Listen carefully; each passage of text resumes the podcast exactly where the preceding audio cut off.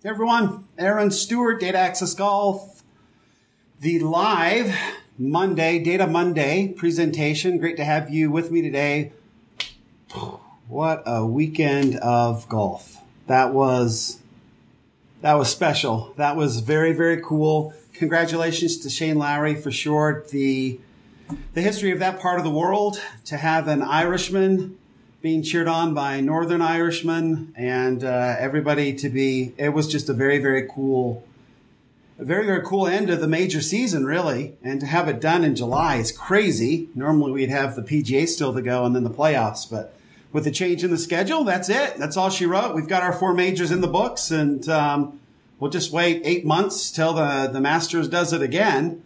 Um, but until then, this has been uh, really, really cool. Just excited to get in and and uh, get this show going. So let's do that right now.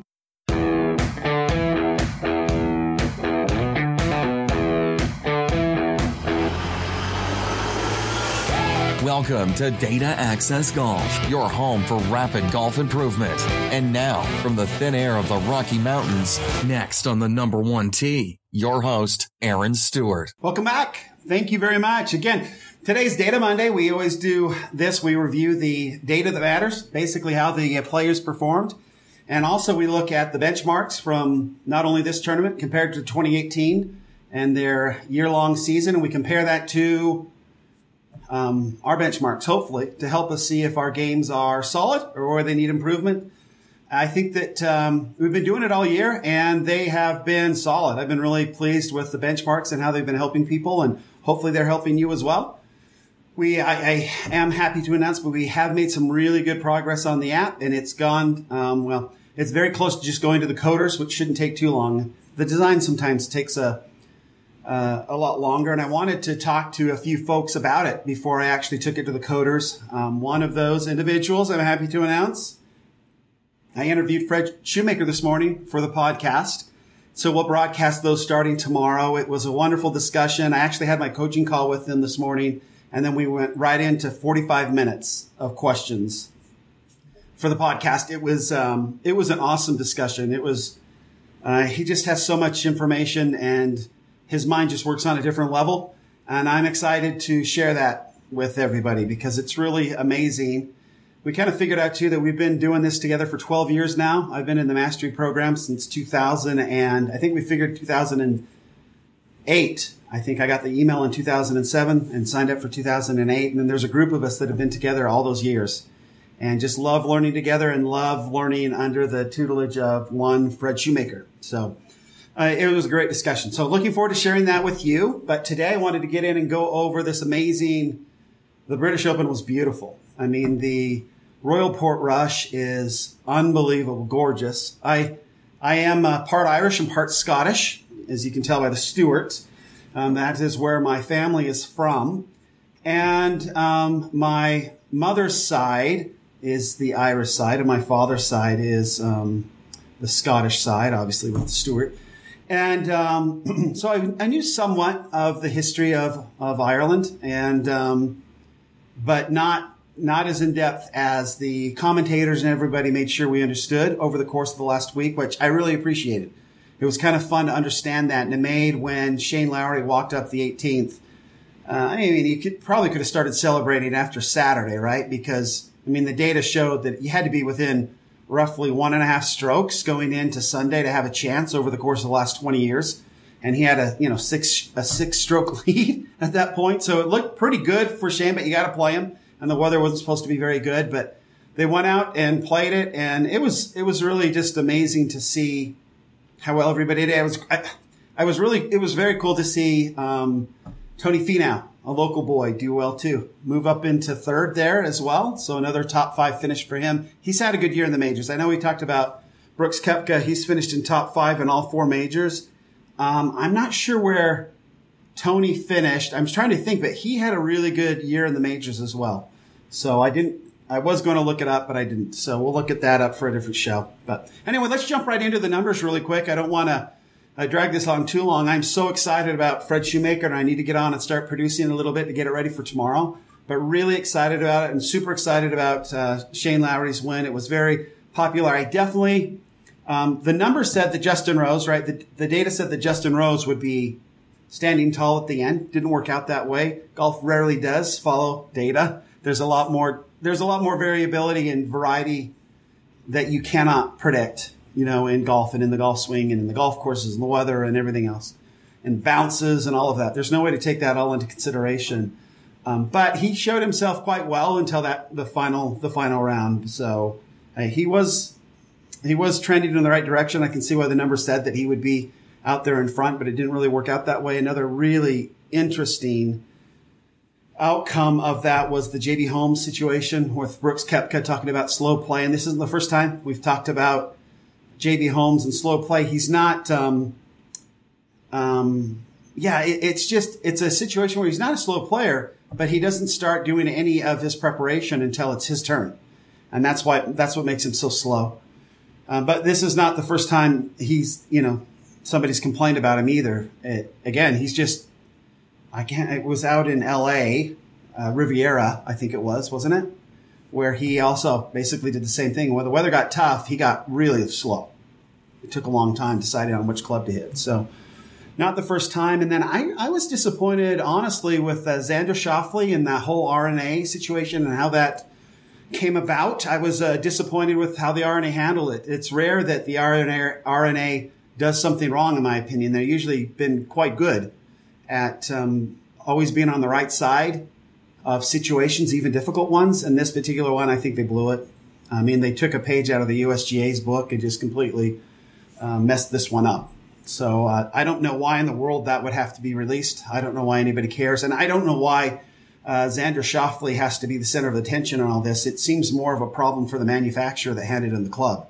It has nothing to do with Xander. I, you think all of these players have time to go and weigh and measure the you know COR and MOI and all that on their clubs? They don't and then they never do it. It's just handed to them, and they just kind of trust the people that are putting it together. So, if anybody should be um, in trouble, it should not be Xander Schauffele. And why in the world they would release his name makes absolutely no sense to me. So R&A kind of yeah, kind of dropped, kicked that one, kicked themselves in the teeth with that one. That's for sure. So those are sort of my. I, I mean, and, and honestly, uh, the Royal Portrush was unfreaking believable. I, I don't have, I'm not much of a fair weather golf. I mean, I'm a fair weather golfer. I don't like to play in, in uh, rain, cold.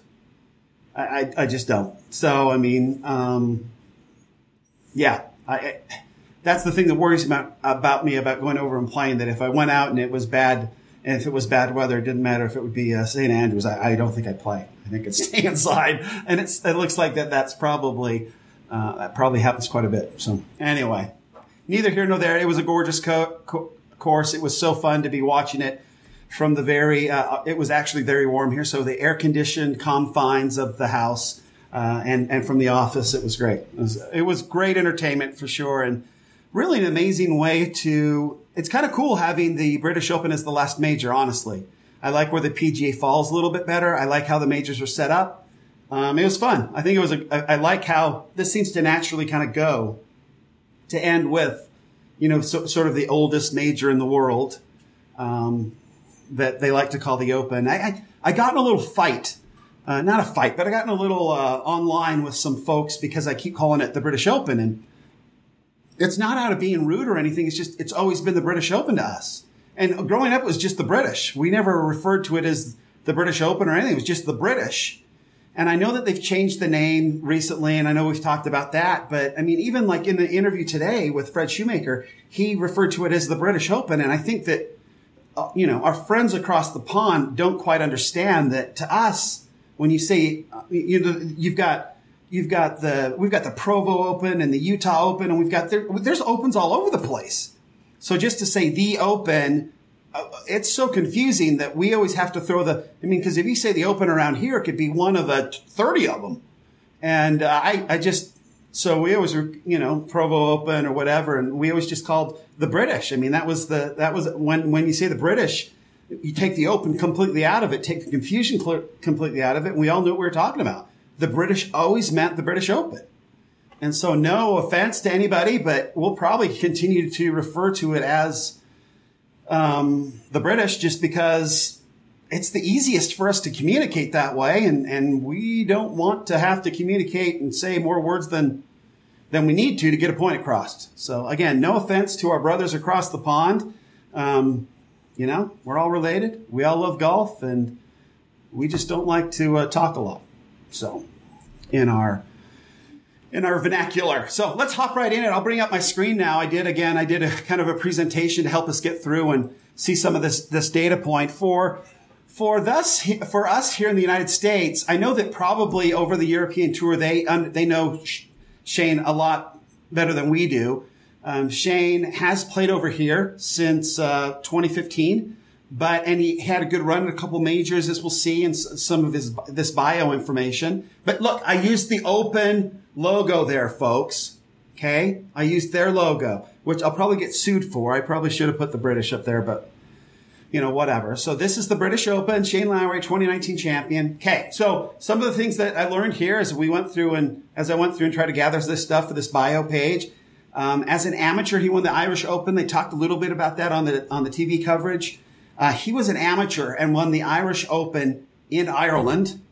And it, it's a European Tour event. So, and it was in a playoff over Roger Rock. Pretty cool. What a great way to win your first professional tournament as an amateur. Um, of the win, and I thought this was interesting. Padraig Harrington was kind of the one, kind of the the Irish golfer for a while, right? He won a couple majors there, a couple British and uh, British Opens, and and so I, I, love this quote from his, so I threw it in there. Padraig obviously is a very interesting cat, but um, you only have to look at the fact. Let's see, you only have to look at the fact it is such a rarity for an amateur to win, which is true, right? Very rarely does an amateur win. And I think on the European tour, um, Shane was only the third player to ever do it. And such a rarity for an Irish player to win the Irish Open. So to have him win the Irish Open and then turn around and now win the British Open in Ireland after 68 years, I think they said, is truly, I mean, it's awesome, right? I mean, it's just, it's poetic. And I think that we all probably thought it was going to be Graham McDowell or, you know, nobody thought it'd be Darren Clarke, but Graham McDowell or Rory McIlroy might get it done, but no, nobody was really talking about Shane Lowry. And uh, obviously, you know, North Ireland versus Ireland, whatever. But to have him come in and get it done is really cool. Very, very cool. So Lowry won for his, won for the first time as a professional in 2012 at the Portugal Masters, also on the European Tour in October of 2012, which I can imagine in Portugal is probably pretty nice. Uh, not in October, right? Um, and then in August 2015, Lowry won the WGC, so a Bridgestone Invitational. So he was on the European Tour, came over and won a, a WGC event, which is co-sponsored, I guess you could say, with the European Tour and the PGA Tour, um, and was offered obviously PGA Tour status and took it. So he joined the PGA Tour in 2015, and uh, just a little note on his win: he was tied at eight under with JB Holmes, and then Lowry shot a 63 on Saturday. That's really where he won the tournament. Um, he was six strokes up on everybody, and literally I mean, the data showed that going into Saturday, you had to be within two and a half strokes of the lead in order to win. Going into Sunday, you had to be within 1.25 strokes on average of the lead in order to win.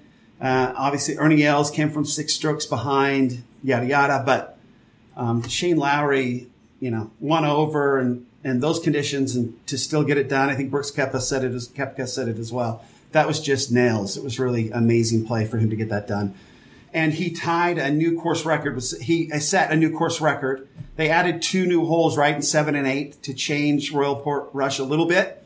So the course record was Rory McIlroy's before they made those changes. And then Rory, Mac- Rory McIlroy set a course record on that amazing Friday when he kind of tried to come back from that horrible opening 79 and try to make the cut, missed it by one.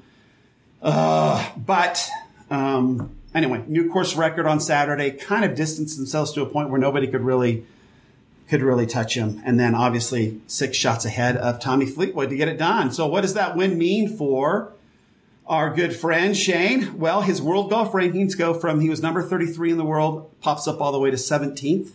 And then in the FedEx, FedEx Cup ranking, which you don't really, we haven't really heard much about Shane all year long, but to go from 68 to 18th, that's 600 FedEx Cup points that did that for him excellent. That really helps him in his playoff in his playoff uh, spot for sure.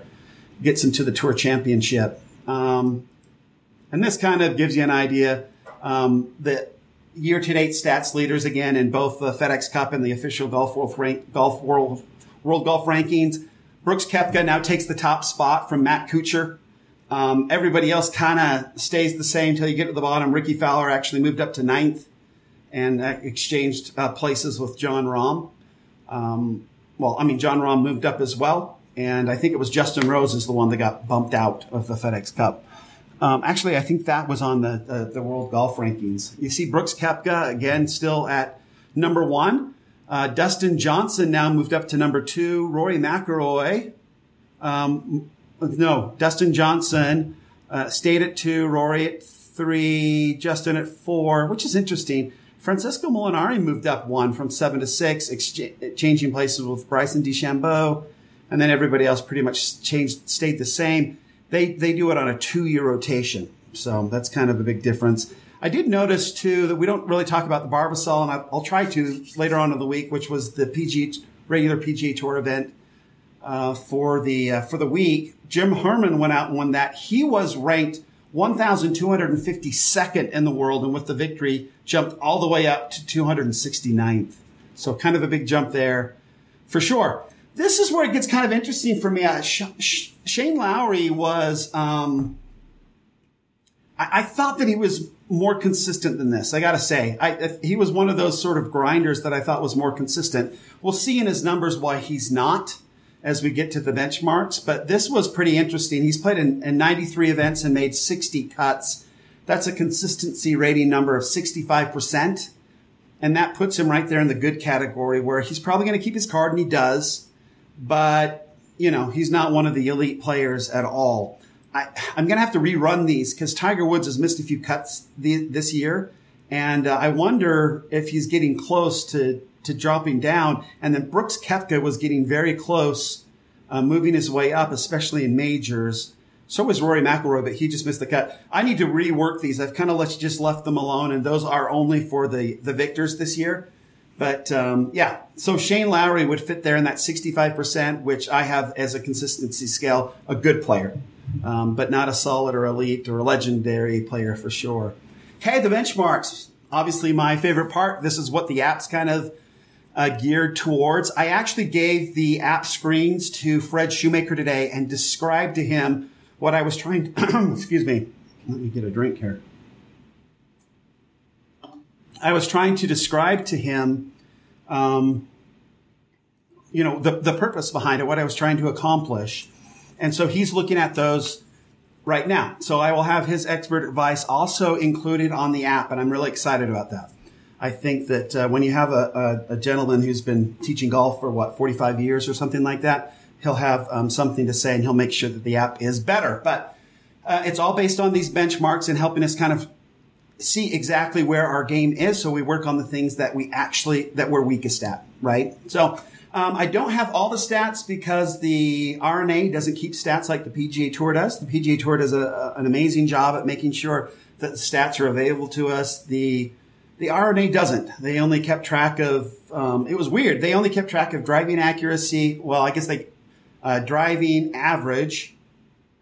No, they didn't. It was just driving accuracy, greens in regulation, and putts per green in regulation. That was it. They didn't keep track really of anything else. So, uh, driving accuracy for the tournament, you can kind of see up there in that little card. That's the little, that's the little guy that I stick up on Instagram after a victory. Those are the British Open colors from the scoreboard. Uh, anyway, the for the tourney, um, Shane hit 63% of his fairways. For all of 2018 on the PGA Tour, he hit 61%. So with the tough conditions and all that, he hit more fairways. Our benchmark for hitting fairways is 55%. And Phil Mickelson, Tony Finau, and Jimmy Walker are three players who hit less than 55% to just legitimize that number in all our heads so we can, um, you know, not just scoff at them. But th- those are legitimate tour quality numbers, okay, from really good players. Greens and regulation for the tournament uh, Shane hit 79% of his greens in regulation, and in all of 2018 on the PGA Tour, he hit 69%. Our benchmark for that is 65%. And uh, Phil Mickelson, Jason Dufner, and Patrick Reed are three individuals who hit less than 65% in 2018. Okay, Sand saves, we don't have those. That's not a stat that was kept by the R&A. Uh, but in 2018, um, Shane got up and down out of the sand 51% of the time. Our benchmark is 45% of the time. Tony Finau, Bubba Watson, and Gary Woodland are three individuals who got up and down out of the sand less than 45%. Okay. Again, just to legit, legitimize that, um, that sand save number, strokes gained putting. R&A doesn't keep track of that, but this is interesting. Um, Shane Lowry does not putt well. He averaged over the course of the entire year, he lost to the field in putting um, by 0.3 strokes essentially per round, right? So one and a half, 1.2 strokes per round, I mean per tournament, he lost. We definitely want to see that at least above a zero in order to be considered. You don't want to lose to the field in putting, and you'd like to, if you're, you know, like a, a Jordan Spieth, that's kind of how you win against the field. And normally in tournaments, people have to putt very well, but we don't have any putting stats uh, other than the you know 1.62 putts per green, which is again we've been so spoiled with strokes gained putting and the strokes gained numbers that it's kind of hard to go back to something that's less helpful. But anyway, that's where we're at. Uh, scrambling. So this is this is where we start to see some. Well, putting obviously was a bit of a problem. But also in scrambling, we see that Shane got up and down around the green 53% of the time. Our benchmark is 55%. So Shane Lowry would be one of these individuals that makes less than 55% in 2018, but Adam Scott, Gary Woodland, and Jason Kokrak are three others. And now putting, uh, we obviously, we work on five footers um, almost exclusively 90% of the time. And then we spend the other 10% of the time lag putting, trying to get within that 10 foot circle. I won't spend a lot of time talking about that again, but it's really, we're all about making sure that we are absolutely amazing from five feet and in.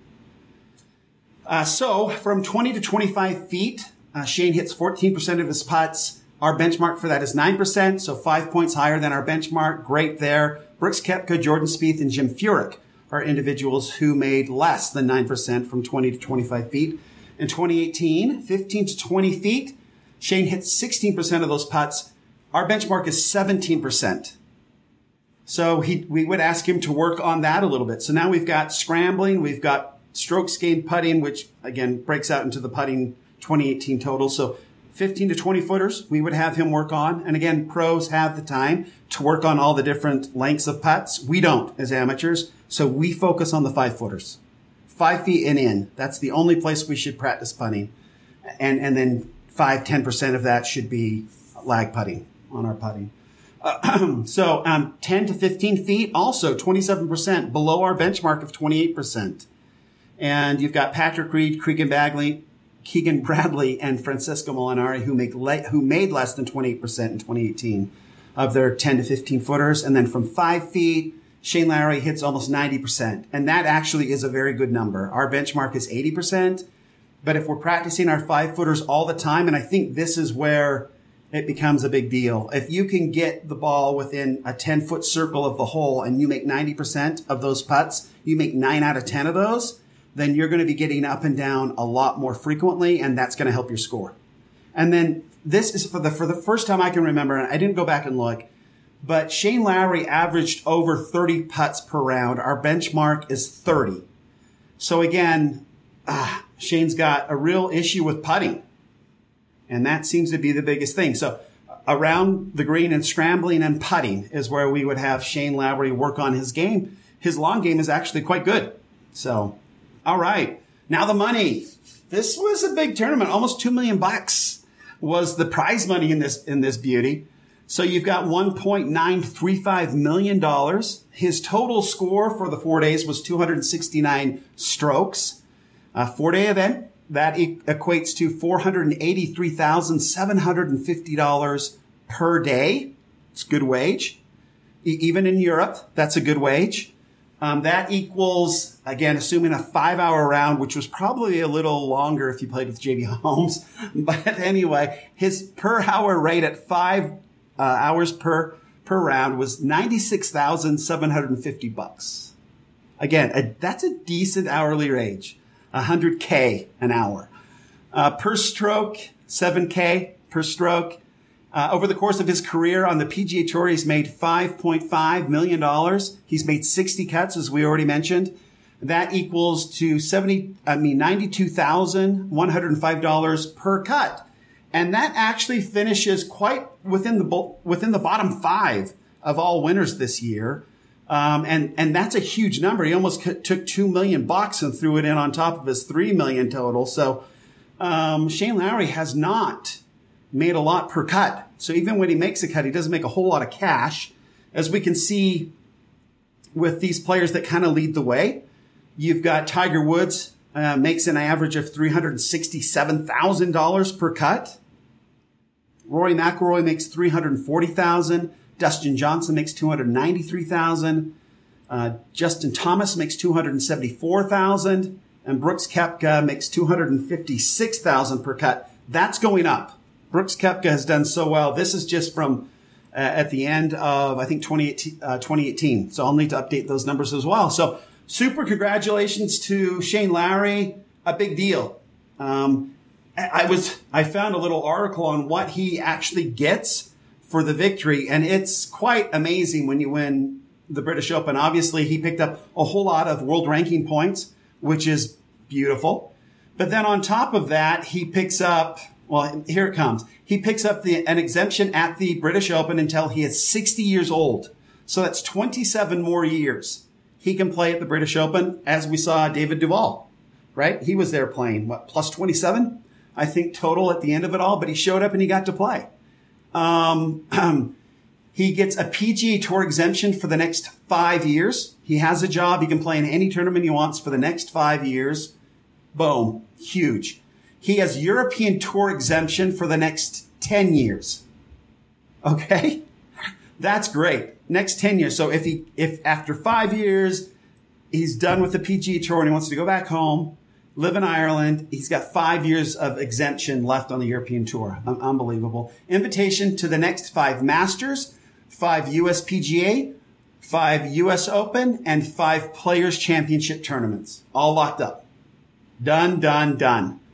Uh, so really amazing and probably the thing that he's most excited about. I, I did, I, I read this that he really wants to make the Ryder Cup team and he has been really busting to do that. He just got a whole big bunch of points towards that uh, chances are very good now that we'll see Shane, we'll see Shane Lowry uh, playing, obviously, and in the Ryder Cup. Okay. So I just wanted to finish up real quick with some of the stat leaders. There was a, there was a few little changes. You've got Ryan Moore now at the top of the driving accuracy percentage. He bumped out Chez Reavie, and then rounding out the next three, Jim Furyk, Ryan Armour, and Henrik Stenson. Only look at these because these are the benchmarks that we've been looking at. Uh, for greens and regulation, you've got Corey Conners, Justin Thomas, which, I mean, man, if he could make some putts, right? Charles Howell III actually moved up one and just Johnson Wagner down one and then Matt Kuchar, uh, also in greens and regulation percentage. So sand safe percentage, 68%, right? That's amazing. Our benchmark being 45. That's pretty incredible. But you've got Tyrone Van Aswegen, Dustin Johnson, Francesco Molinari, Ernie Els, and Tommy Fleetwood. Now, Ernie Els was, he was all the way up here uh, second, and he has fallen all the way down to fourth with his British Open performance. Um, had some tough time out of the sand, obviously. And then scrambling, Webb Simpson leads the way. Patrick Cantlay, Lucas, Lucas Glover, Tommy Fleetwood, who moved up from seven to four with his performance at the British Open, and Aaron Baddeley just got bumped by Tommy Fleetwood one little deal. So what does that mean? That means the major tournament season is over. Um, all done. Boy, those don't look centered, do they? They look terrible. Can I do this? I guess it's centered under him. But so there we go. There's our winners for the majors. Tiger Woods, obviously a big surprise in winning the Masters that sort of changed and set things up. We knew it was going to be a special year for the majors. Have Brooks Koepka come in and go back to back in the PGA. Awesome, amazing to have Gary Woodland hold off Brooks Koepka at Pebble Beach, uh, basically draped in red, white, and blue for the U.S. Open was um, amazing and, and couldn't happen to a nicer guy. Uh, the whole thing with him and Amy, the whole, it was a beautiful story. So that was a really popular, wonderful win. Amazing win for Gary Woodland. And then there at the British Open, Shane Lowry in Ireland. British Open in Ireland as an Irishman, getting it done where he won the Irish Open Um, he also won the Irish Open as an Irishman. Truly spectacular. I don't know what the odds on something like that is, but it's amazing. It's a miracle. So congratulations to Shane Lowry for sure. An amazing performance. Uh, what a great tournament and what a great season we've had. Can't wait to uh, actually looking really forward to the playoffs and what's coming. We've got President's Cup. We've got a lot of really fun golf left, and uh, and then the new season starts. Right, we go right back into it. So it's going to be a lot of fun. Good to be with you on this Data Monday. Thanks for joining me. And until let's see, I guess I don't have to leave it on there. We can bring it on up, but uh, get rid of this, can't we? So thank you for joining me. It's been a great, it's been a great major season and I appreciate, I know we've done these lives now for Data Mondays and I appreciate that. And your comments and things have been wonderful. I'll get the MP3 out and still definitely make sure that it's part of the podcast. And then the rest of the week, we'll probably be listening to Fred Shoemaker and discussing some of the things that he brought up because we went deep and it was cool. And I'm looking so forward to sharing it with you. So anyway, this is Aaron Stewart saying thank you. Until next time, remember better data always means better golf. Thanks. Thanks for listening to Data Access Golf with Aaron Stewart. Check us out online at dataaccessgolf.com and we'll see you on the next episode.